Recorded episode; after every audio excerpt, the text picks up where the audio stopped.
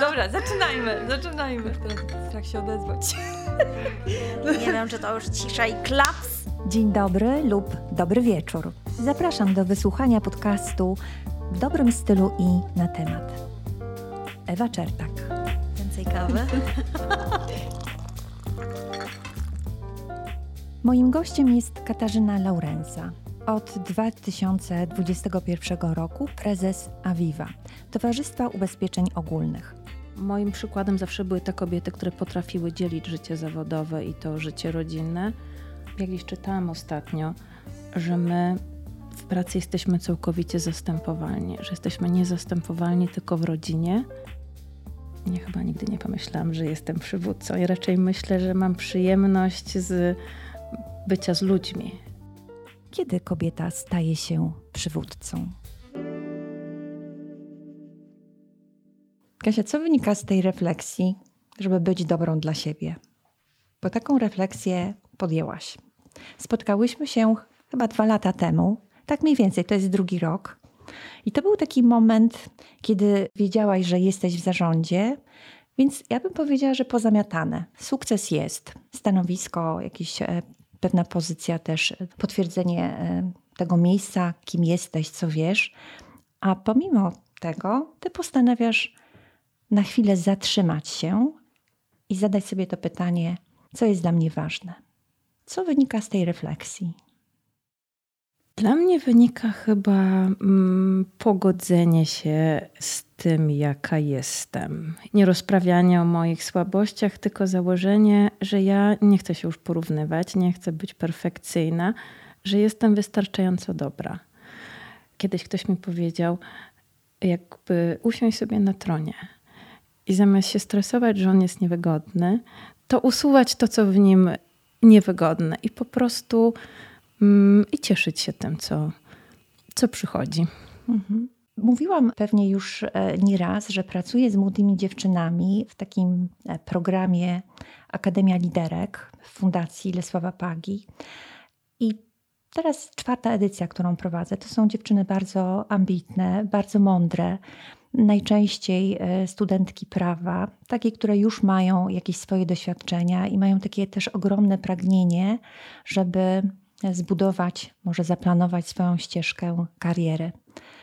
Ty jesteś w tym miejscu e, życiowo, kiedy no, jesteś w tym miejscu, gdzie one chciałyby zapewne kiedyś być. Jakbyś mogła powiedzieć kilka słów o tej drodze. Czy, czy to jest taka droga, którą mogłabyś polecić innym kobietom, młodym kobietom? Ja uważam, że nie ma, nie ma jednej drogi, czy nie ma przepisu, że każda musi znaleźć e, swoją drogę. Ja się mogę podzielić moją. Ona była pełna wątpliwości i pytania, czy, czy ja jestem właśnie wystarczająco dobra, czy ja dam radę. Natomiast na pewno była mm, pełna wrażliwości, empatii i oparcia w bliskich, e, oparcia w rodzinie, czyli wartości, tych wartości, które były zawsze mi bliskie, niezależnie co się, co się działo w trakcie mojej e, tej drogi zawodowej. Co bym mogła powiedzieć? Że ona nie jest idealna, że nie trzeba się wyrzekać rodziny, bo ja jestem przykładem kobiety, która osiągnęła to, co osiągnęła, wychowując przez większość czasu sama dwójkę dzieci. Natomiast e, na pewno jest y, obarczona jakimiś poświęceniami, ale mm, ja zakładam, że ważniejsze są te rzeczy osobiste i realizowanie siebie. Czy można być gotowym na, na sukces? Wiesz, bo to jest takie pytanie wielu osób. Ja myślę, że nie tylko kobiet. Czy można być gotowym na sukces? Czy mm, w jakiś sposób można e, stwierdzić, że ktoś będzie przywódcą, stanie się przywódcą? Kiedy ty o sobie pomyślałaś, jestem przywódcą?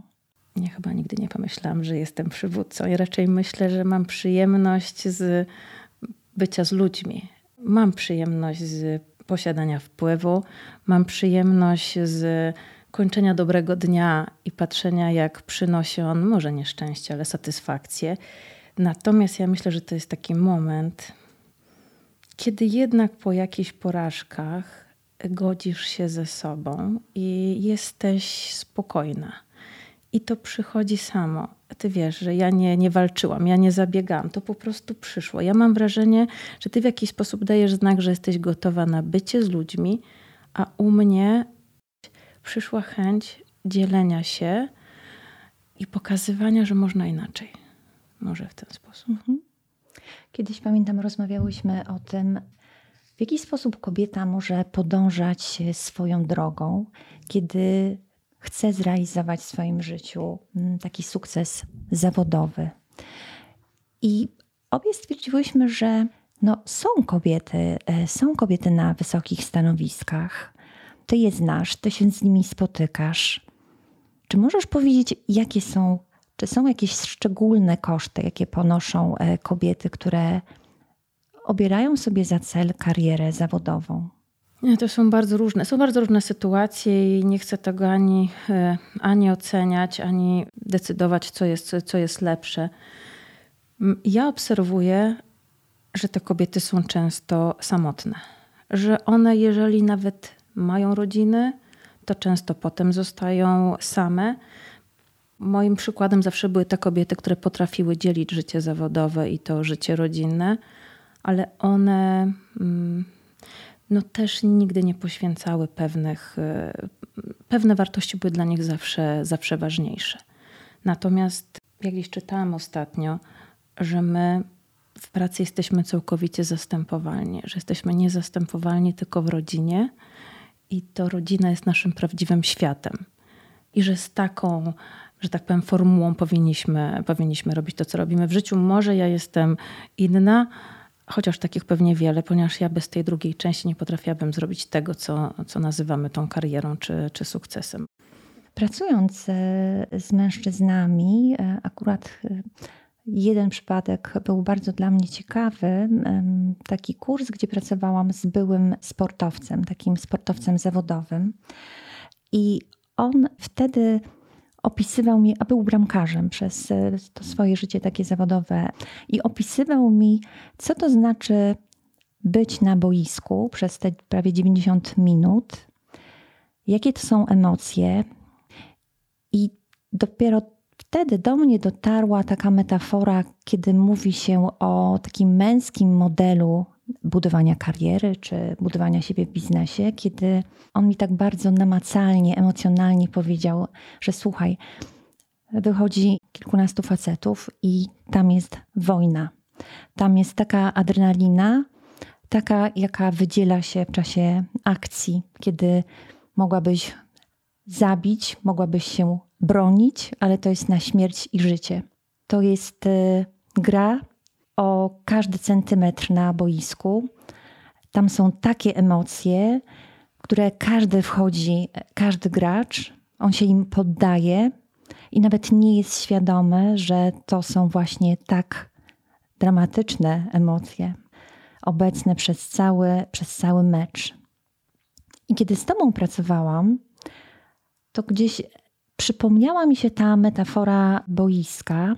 Czy istnieje coś takiego jak model który byłby bardziej bliski dla kobiet. Model przywództwa albo może nawet nie przywództwa, tylko takiego bycia w biznesie, gdzie celem jest zwycięstwo i sukces. Natomiast jakimi środkami? Bo, bo oczywiście kobiety grają również w piłkę nożną, są zawody dla kobiet. Jest to z drugiej strony domena męska czyli tam, gdzie jest ta rywalizacja, gdzie jest ogromny wysyp adrenaliny, gdzie gra się o to, żeby zwyciężyć, mimo że są jeszcze drugie, trzecie i czwarte miejsca, i tak e, jest tylko jeden zwycięzca.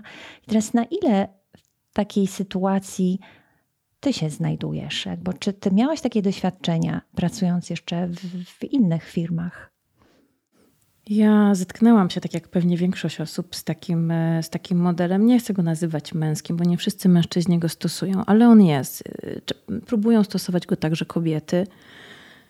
Ja gdzieś na początku mojej drogi zawodowej na pewno próbowałam tak samo, natomiast jest mi on, po pierwsze, mi jest daleki, po drugie, tak jak mówiłaś, tam jest jeden wygrany. Dla mnie cała przyjemność i mój sposób y, jest taki, żeby współpracować. I uważam, że ta współpraca kobietom jest bliższa. I kiedy, jest... do tego, a kiedy do tego dotarłaś? No bo kiedy zaczynałaś swoją karierę, no to jest takie środowisko dość, e, ja bym powiedziała jednak męskie, tak? przynajmniej w takim odbiorze środowiskowym, rynkowym. Czy jest jakiś sposób, albo czy są jakieś punkty przełomowe, czy były jakieś wydarzenia w Twoim życiu, które pokazały Ci, że to jest taki model i on funkcjonuje, ja w nim jestem? Czy to jest mi po, po drodze? Po pierwsze, spotkałam na drodze kobietę, która która była panią prezes i awansowała i była kobietą bardzo wrażliwą i empatyczną i bardzo otwartą. I to było wiele lat temu. I to pokazało mi w bardzo męskim świecie i trudnym świecie. Kosztowało ją to wtedy dużo więcej siły, myślę, niż dzisiaj. Po pierwsze, zobaczyłam, że tak można. Po drugie, im dalej, im byłam bardziej mm, może wrażliwa, może normalna, zyskiwałam więcej respektu wśród ludzi. I to mnie przekonywało, że ja że ja nie muszę grać i to nie jest, i to nie jest metoda. Y, natomiast pewnie jakimś przełomowym y, momentem był moment, kiedy ja po wielu latach musiałam rozstać się z ukochaną firmą.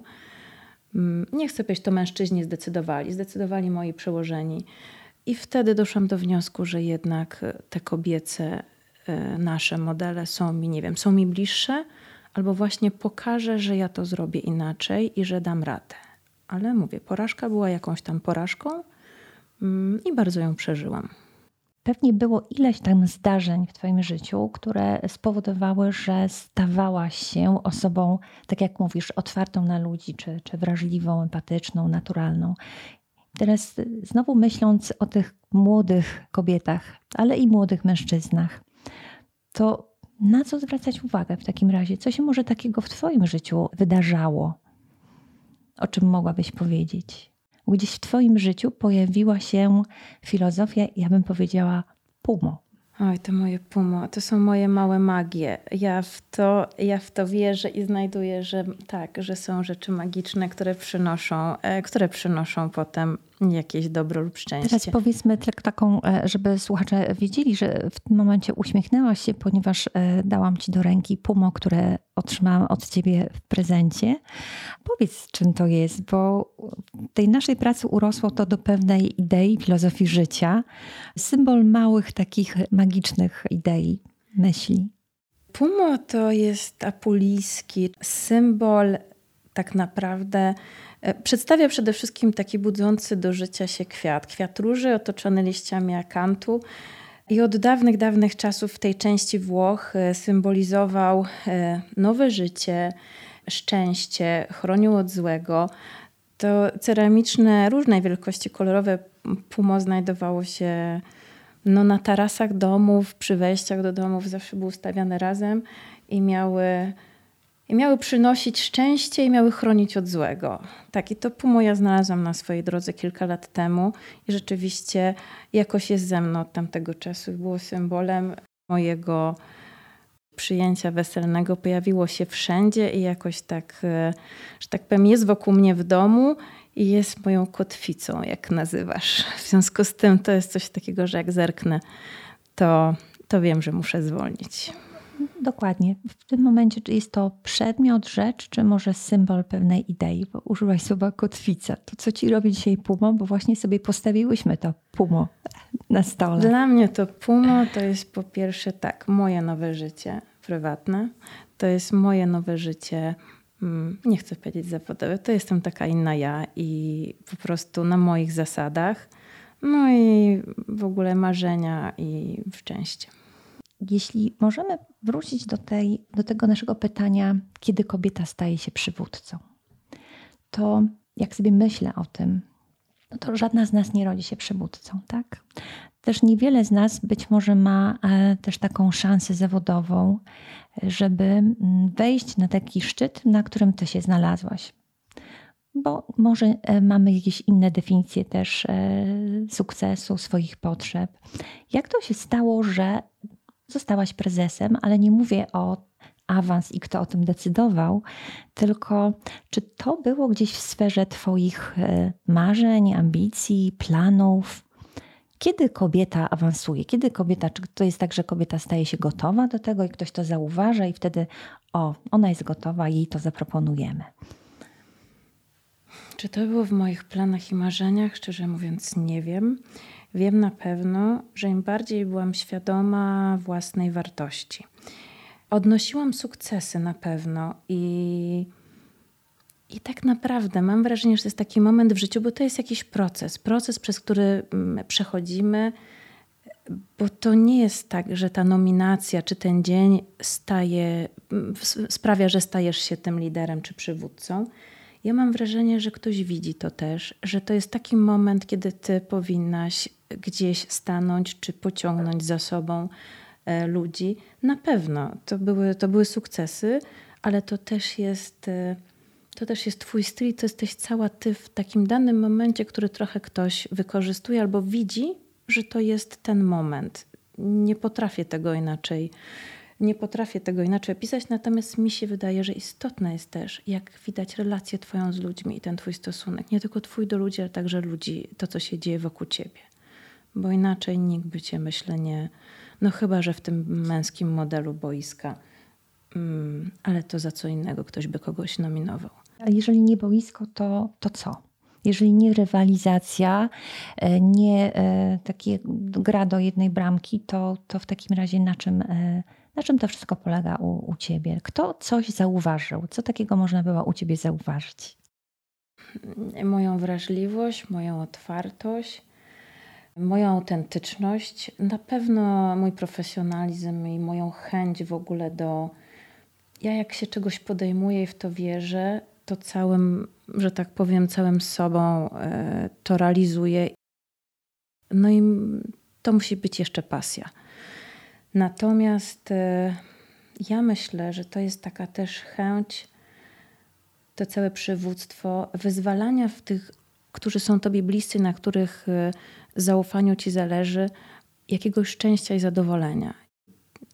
I to są, myślę, to są te rzeczy. Odwaga, e, bo te wszystkie inne rzeczy, realizowanie zadań, celi, one idą potem za sobą. Dla mnie to przede wszystkim jest najpierw sfera ta ludzka. Mhm. Nie wiem, czy pamiętasz, kiedyś rozmawiałyśmy o takim filmie e, Siła spokoju. Tam jest e, chłopak, który bardzo chce wygrać i całe jego życie jest e, ukierunkowane na to, by, by wygrać. To jest dla niego najważniejsze. Ulega wypadkowi, i e, dramat. Okazuje się, że traci wszystko, traci e, szczęście, traci sens życia przede wszystkim, a dalej już nie chce żyć. I na swojej drodze napotyka nauczyciela, który pokazuje mu pewną metodę do tego, żeby odzyskać siebie. Ten film jest niesamowity. E, my o tym rozmawiałyśmy, ponieważ kiedy ten młody człowiek zaczyna trenować, ale zmienia cel tego trenowania. On po prostu chce robić to, co kocha. Już nie robi tego dla zwycięstwa. On chce to zrobić dla siebie. Odnosi zwycięstwo. Odnoszę wrażenie, że w przypadku Twoim, ale i też kobiet, które zachowują tą swoją naturalność, no gdzieś jest e, to przekonanie, że celem nie jest zwycięstwo. Celem e, nie jest e, to pierwsze miejsce. Chociaż tak by się wydawało, że przecież w biznesie chodzi o cyferki, chodzi o wynik. Nie, ja się cieszę, jak y, wychodzę szczęśliwa z pracy. Na pewno sukcesy plus, y, plus taki dobry feedback, plus, y, plus to, że ktoś jest z ciebie zadowolony i że mówi dobrze to robisz, absolutnie wzmacnia i daje ogromną siłę. Natomiast ja mam takie poczucie, że wychodzę wtedy, jak wszyscy są zadowoleni, że przynajmniej jedna rzecz nam się udała i jesteśmy tego samego zdania i dostaję takie wiadomości. Słuchaj, dobrze dzisiaj było, prawda? I to dobrze, to nie wiem, czy to jest dobrze, czy to jest jedna mała rzecz, czy to są duże cyfry. Więc y, nie tylko o cyfry, nie tylko o cyfry w tym chodzi. Mhm. A z czego ty się rozliczasz sama przed sobą? No jesteś y, prezesem, jest wynik, jest biznes. No to jakby od tego nie możemy odejść, bo rozumiem, że chodzi o wynik. Teraz to co jest dla Ciebie takim kryterium osobistego szczęścia w byciu prezesem? Dla mnie są to wieczory bez krzyku w domu na dzieci. To są poranki z bieganiem, których ja, z których ja nie rezygnuję y, pędząc do biura. I to, są, to jest utrzymanie już teraz naprawdę balansu pomiędzy moimi rytuałami i, i tymi obowiązkami zawodowymi. Ale oczywiście, że rozliczam się gdzieś z tego, że y, mamy spokojny weekend, y, a ja mam te cele mm, w pracy wykonane. Natomiast y, to są obie, to są obie strony. To jest to, że ja po prostu wstaję rano i chcę tam wrócić, lub naprawdę mniej lub bardziej różne są dni, nie zawsze jesteśmy w, w super formie. Natomiast ja się cieszę tym, że ja z tymi ludźmi pracuję. Mhm. Wiesz, prawiasz mnie w taką zadumę, ponieważ ja nie wiem. E, niestety ja nie znam wiele kobiet, które odniosłyby sukces tak jak ty, które by na pierwszym miejscu postawiły bycie dobrym dla siebie, szczęście swojej rodziny, dobro e, ludzi, z którymi e, pracuję, to ja mam takie wrażenie, Kasia, z jakiego ty jesteś świata? Przepraszam cię bardzo. Myślałam, z jakiego znaku zodiaku. Ale może tu chodzi o jakiś znak zodiaku, to może powiedzmy, Nie. z jakiego jesteś znaku? Szukajmy jakiegoś jestem klucza. Jestem skromną wagą wciąż. A ty mnie, ty mnie nauczyłaś, ty mnie postawiłaś na nogi, a ja potem już tylko szłam dalej. Coś w tym jest. Taka jest prawda wiesz, pracuję też głównie z kobietami, które prowadzą swoje firmy. Wiesz, ile one muszą pracy wykonać, takiej solidnej pracy ze sobą, e, nad zmianą też schematów, w którym funkcjonują, żeby dojść do tego, po latach na przykład pracy, e, dużych takich też kosztów, jakie ponoszą, że w centrum stawiam siebie, swoją rodzinę, dobro ludzi, z którymi pracuję. Ja nie chcę mówić, ale może to jest refleksja też wieku.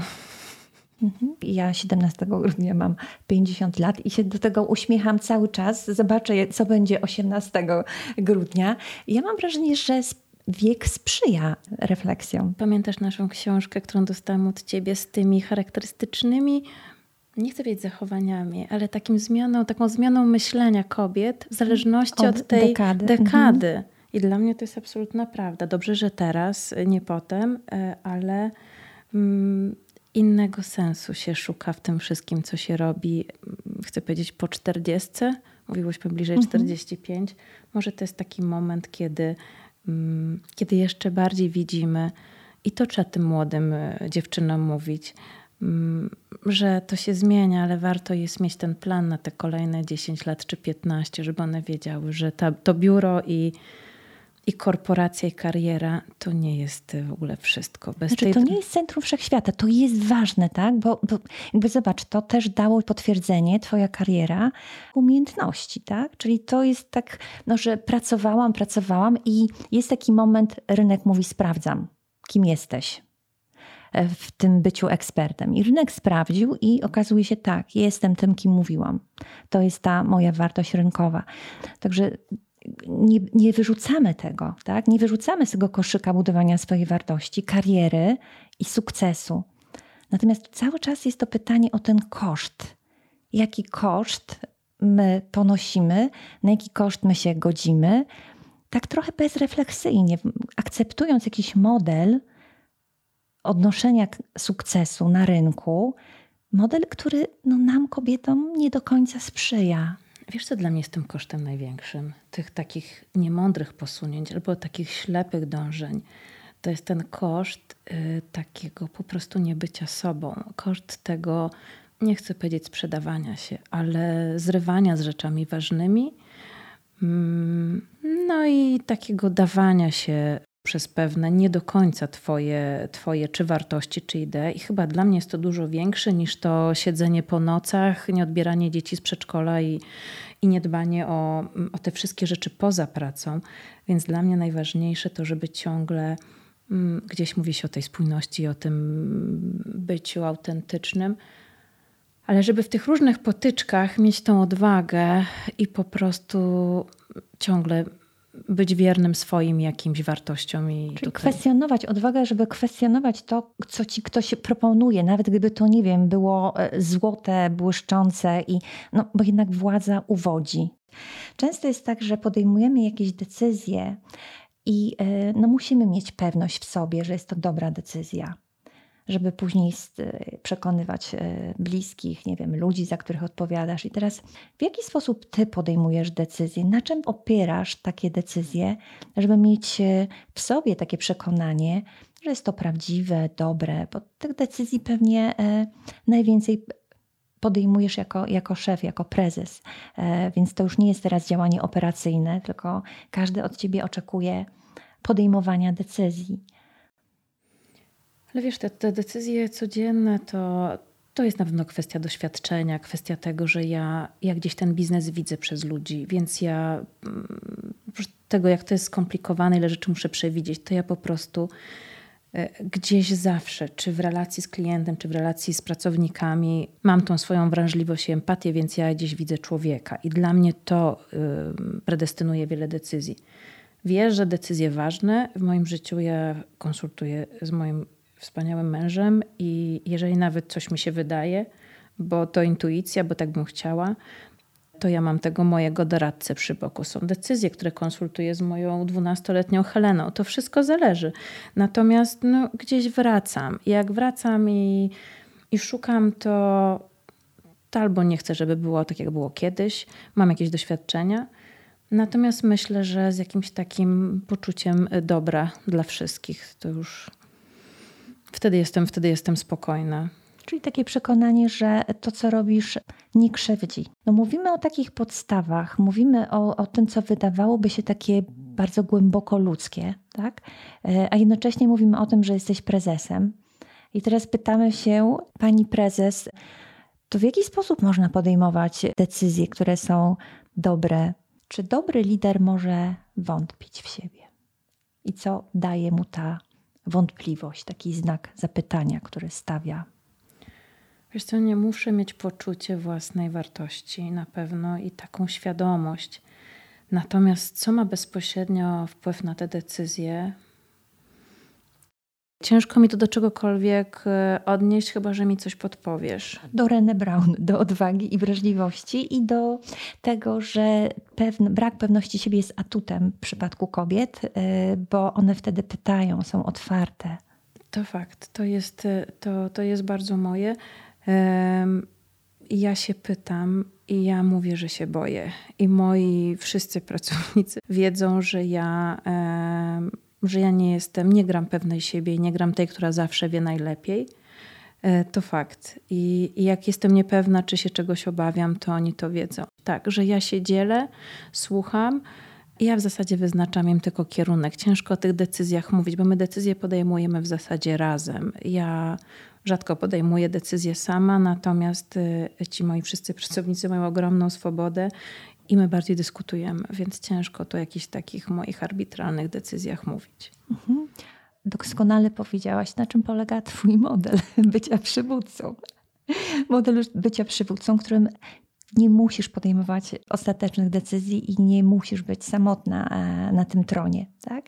E, jeżeli gdzieś w tym polu ustawisz sobie ludzi we właściwy sposób, bo chcesz z nimi być, Mówiłyśmy kiedyś o takiej metaforze, jak my to nazwałyśmy, metafora energii, takiego poruszającej się energii. Pamiętasz, że gdzieś szukałyśmy takiego określenia, co ty takiego robisz w zespole e, albo w ogóle w relacjach, że naprawdę gdzieś widać sympatię, jaką, e, jest, jaką jesteś darzona przez ludzi. Ja, ja, nie, wiem, e, nie wiem nic o Twoim zespole, ale patrząc na, na znajomych, na to, w jaki sposób ktoś Ci gratuluje, kibicuje, jest z Tobą, to tam jest bardzo dużo takiej życzliwości, takiej ludzkiej, e, autentycznej życzliwości. Ewa, bo ja po prostu jestem normalna. Tego się nie da inaczej, tego się nie da inaczej określić. Może dlatego, że ja się dzielę wszystkim, przede wszystkim moimi radościami. I ci, którzy ze mną pracują, czy ci, którzy się ze mną przyjaźnią, to mnie po prostu taką, taką znają. Ja kocham ludzi. Ja zawsze y, miałam wielu ludzi wokół i ja nie potrafię bez ludzi w ogóle funkcjonować. I tak jak mówiłyśmy o tej energii, ja uwielbiam dni, mówię nawet do mojego dziecka, dzisiaj miałam dobry dzień, bo spotkałam taką fajną kobietę, czy takiego pana, który wiesz, no po prostu odpowiedział, porozmawiał, powiedział, wie na jakiś dobry dzień. Ja mówię, to są po prostu dobrzy ludzie. Tak, z tym czerpaniem energii ja staram się dawać, ale to robię, myślę, nieświadomie. Natomiast yy, tak, toksycznych wykluczam i ja mm, czerpię energię od środowiska, w którym przebywam. Myślę, że też daję, bo wtedy bym ich blisko siebie nie miała, natomiast y, z tym dawaniem ciężko o tym opowiedzieć. Natomiast ja staram się e, dzielić z nim wszystkim i także tymi takimi małymi naszymi półmoi radościami, więc oni bardzo dobrze mnie znają. Myślę, że ja dużo więcej opowiadam niż każda inna pani prezes. E, taka po prostu jestem, więc. Potrafisz prosić o pomoc? Teraz już tak. Natomiast to też przychodzi. E, to też przychodzi, to przychodzi wtedy, jak zdajesz sobie sprawę, nie możesz być perfekcyjna i nie będziesz. Musisz założyć, że jesteś wystarczająco dobra. W związku z tym, jeżeli czegoś nie wiesz, to, e, to nie ma żadnego powodu, żebyś nie prosiła. I to się łączy z naszą, z naszą odwagą i z takim momentem, kiedy ty już nie chcesz grać i już zakładasz, że to za dużo i po prostu. Yy, i po prostu szczerze mówisz, jak, się, jak czegoś nie wiesz, czy jak się boisz, dzielisz się tym. Często młode kobiety słyszą w miejscu pracy, że są zbyt emocjonalne, że za dużo pokazują emocji. Mm, ostatni warsztat, który prowadziłam właśnie z, z, kobietami, polegał na tym, że każda z nich mówiła, e, co u niej w ogóle w życiu takim zawodowym, osobistym, jak się czuje, bardzo wiele, bardzo wiele z nich mówiło o tym, w jaki sposób to miejsce pracy obniża ich poczucie wartości, mówi im, jak mają się czuć, jak nie mają się czuć, czy mają przyjść, a co mają zostawić e, przed wejściem do pracy. No, oczekuje się takiego bycia zwartym i gotowym. Tak? Że, że emocje, emocje nie sprzyjają, one nie są dobre dla biznesu. Co ty byś powiedziała młodym kobietom, które no, nikt, nikt im nie mówi, że może być inaczej. Ja uważam, że nie byłybyśmy kobietami, nie byłoby tej wartości w przywództwie naszym kobiecym, gdybyśmy my tych emocji nie miały. Jak jest ich pewnie za dużo, to może też nie jest dobrze, ale ja w pracy i, i krzyczałam, i, i płakałam, i jak gdyby to jest, y, to jest normalne. Natomiast y, nie wyobrażam sobie sytuacji, gdzie ktoś wyznacza jakieś y, reguły i mówi ci, jak się powinnaś zachowywać, albo z czym sobie powinnaś lepiej czy gorzej. Miałaś takie doświadczenia, że ktoś kiedyś na początku twojej kariery próbował wtłoczyć cię w jakiś sposób zachowania oczekiwany, e, bo nie potrafił sobie na przykład poradzić albo nie za bardzo rozumiał twój styl działania? Może nie, ale ja na początku kariery, jak większość pewnie młodych kobiet, po prostu się bałam, więc starałaś się w tym jakimś modelu oczekiwanym e, grać i, i nie pokazywać po sobie. Natomiast potem te kobiety wychodzą i płaczą w domu, w związku z tym to nie ma żadnego sensu. Ale żeby sobie z tymi emocjami poradzić, to potrzebny ten spokój wewnętrzny, tak naprawdę, bo jak ja siebie widzę jeszcze parę lat temu, to może ich nie pokazywałam w pracy, ale ja to odchorowywałam mm, po pracy tak naprawdę, więc y, to dopiero teraz ja sobie mogę pozwolić na wyjście, na powiedzenie na posiedzeniu, że źle się czuję, w związku z tym nie, nie będę uczestniczyła, albo nie rozmawiam z tą panią i tak się zdarza. W związku z tym mm, to jest kwestia znowu mm, przekonania, że masz prawo do pewnych rzeczy i jesteś ważna i absolutnie tu nikt nie powinien za ciebie e, decydować. Ale muszę powiedzieć, że ja, wracając z tej mojej ostatnio Namibii, na ostatnim spotkaniu, takim naszym obiedzie przed wylotem, mm, jak żegnałam się, to się popłakałam z, no, z, w związku z tym, że się żegnam z człowiekiem, który z nami spędził tam, wspaniałym zresztą, prawie 10 dni. I moja koleżanka zapytała mnie siedząca obok, Jezu, ty płaczesz? A ja mówię, tak. Ja się tak wzruszyłam, że ja, e, że ja płaczę. No więc straszne to było, więc znowu się rozkleiłam, ale, no, ale widocznie miałam taką potrzebę. W związku z tym zdarza się i panią prezes płakać w bardzo dziwnych sytuacjach. Mhm. To jest bardzo ważne, co mówisz, y, natomiast zastanawiam się, na ile Twój tron pozwala Ci powiedzieć, że ja się dzisiaj źle czuję i na przykład nie będę uczestniczyła w czymś. Albo w ogóle to jest ta odwaga y, powiedzenia, źle się czuję. Co byśmy powiedziały tym, którzy którzy no, y, jakby to, to, nie dotyczy tylko kobiet, ale mm, dotyczy każdej osoby, która znajduje się w jakiejś organizacji, gdzie y, nie ma jeszcze tej kultury, albo może nikt jeszcze o to nie dba, o takiej, takiej kultury dbania o siebie, tak? stawiania swoich potrzeb we właściwym miejscu. Czy te osoby mają powiedzieć, to ja dzisiaj e, biorę e, e, dzień wolny, albo ja mam szukać nowej pracy. Co, co, co, co takim osobom mogłabyś powiedzieć? Ewa, ważne znowu, może nie zawsze mam na to wpływ, kim się otaczają i żeby w swoim najbliższym otoczeniu miały osoby, które je rozumieją. Ja miałam lata asystentkę, która rano jak mnie widziała, to wiedziała, kiedy mi ma robić melisę, a kiedy ma parzyć zieloną herbatę. I to też było wielkie i ona wtedy mówiła, nikt dzisiaj tu nie wejdzie. W związku z tym czasami to jest tak, a czasami to one muszą się czuć, chcę powiedzieć, ważne dla siebie i wiedzieć, że mają prawo do, do respektu. No, nie mogę innego przepisu znaleźć, natomiast e, ważne jest to, żeby trzymały się razem. Ja w ogóle mam taki apel do kobiet, bo to często kobiety dla kobiet są dość okrutne w pracy, a powinny się wspierać. I to też jest dla mnie ważne, żeby po prostu y, nie wstydziły się o tym mówić i miały swoich, że tak powiem, sprzymierzeńców tam, gdzie są w tych środowiskach. Czyli tworzyły sobie takie grupy wsparcia e, zamiast networkingowych, które dziś kojarzy się, że w każdej organizacji musi być grupa networkingowa, bo, bo tutaj jakby tworzy się to środowisko sprzyjające kobietom.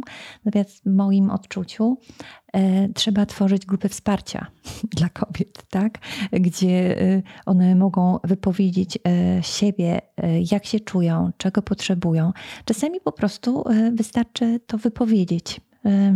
To nie, niekoniecznie chodzi o, prawda, o jakąś tak. rewolucję w życiu, tylko o to, żeby być wysłuchanym, żeby ktoś mnie wysłuchał i powiedział: Słuchaj, ja też mam tak. Żeby się nie bały, dokładnie. Mhm. Podsumowując naszą rozmowę, chociaż e, wydaje mi się, że podsumowania nie ma, kiedy kobieta staje się przywódcą, na pewno powiedziałyśmy o tym, że jest to proces, że nie rodzimy się z tym. Na pewno e, jest potrzebne, żeby to było e, gdzieś obecne w naszych ambicjach, w takim powiedzeniu tak dla kariery. Tak? No bo w momencie, kiedy ktoś zdecydowanie mówi nie dla kariery, to, to jakby tutaj się to nic nie, nie wydarzy w naszym życiu. E, mówiłyśmy jeszcze o tym, że bardzo ważna jest wrażliwość i bardzo ważna jest odwaga. Natomiast nie ma recepty, ponieważ e, e, każdy tą drogę, taką drogę do siebie buduje sam. I gdzieś, no właśnie, czy można sobie postawić taki cel mm, w życiu, bycie dobrym dla siebie, a jednocześnie otwartym na to, co mi świat przynosi e, i pozostawienie tego tak po prostu. Czy to jest wystarczające, żeby odnieść ten sukces? Ja myślę, że jeszcze muszą być do tego, do tego marzenia i jakaś. E, I coś, do czego mimo wszystko dążymy. I to właśnie wcale niekoniecznie w tym życiu zawodowym. Może w tym życiu prywatnym, może w połączonym zawodowym żeby po, jeszcze... Powiesz jeszcze na koniec o szczęśliwej Włoszce? W ogóle Włochy, Pumo. Ja tylko takie hasła. Ja wiem, że mamy za mało czasu, ale te Włochy są, no też twoje nazwisko e, zdradza. E, to spojrzenie i miłość w kierunku Włochy. Czym są te Włochy dla ciebie? Dlaczego one tak cię zauroczyły? To już tak na koniec sama wywołałaś temat pasji. Pasje są tak. Bez pasji w ogóle wielu rzeczy byśmy, uważam, nie zrobili. Dla mnie te Włochy to są, to są takie z klasą kobiety spokojne, siedzące, zatrzymujące się tak naprawdę, czy same, czy z przyjaciółką na tą filiżankę, na tą filiżankę kawy. I absolutnie e, nic wtedy nie zaburza tego ich, tego ich spokoju, te, tej przerwy. Tak, to wszystko jest w otoczeniu zazwyczaj, mówię, tam jest i słońce, i, i, i piękne, i piękne ulice. To jest taka moja wizja i, i jakiś takie też e, taki pomysł na zatrzymanie się, że my powinniśmy mieć takie swoje, takie tu swoje teraz. tu i teraz mhm. z tą kawą. A to wszystko rzeczywiście, jak się o tym mówi nawet teraz, to po prostu pachnie. To pożegnamy się z takim symbolem Pumo, który stoi tutaj cały czas przed nami, z takim symbolem małej idei, budzącego się kwiatu, symbolu nowego życia, wierząc, że każda z nas może mieć takie swoje małe Pumo. Grazie. Grazie. Dziękuję.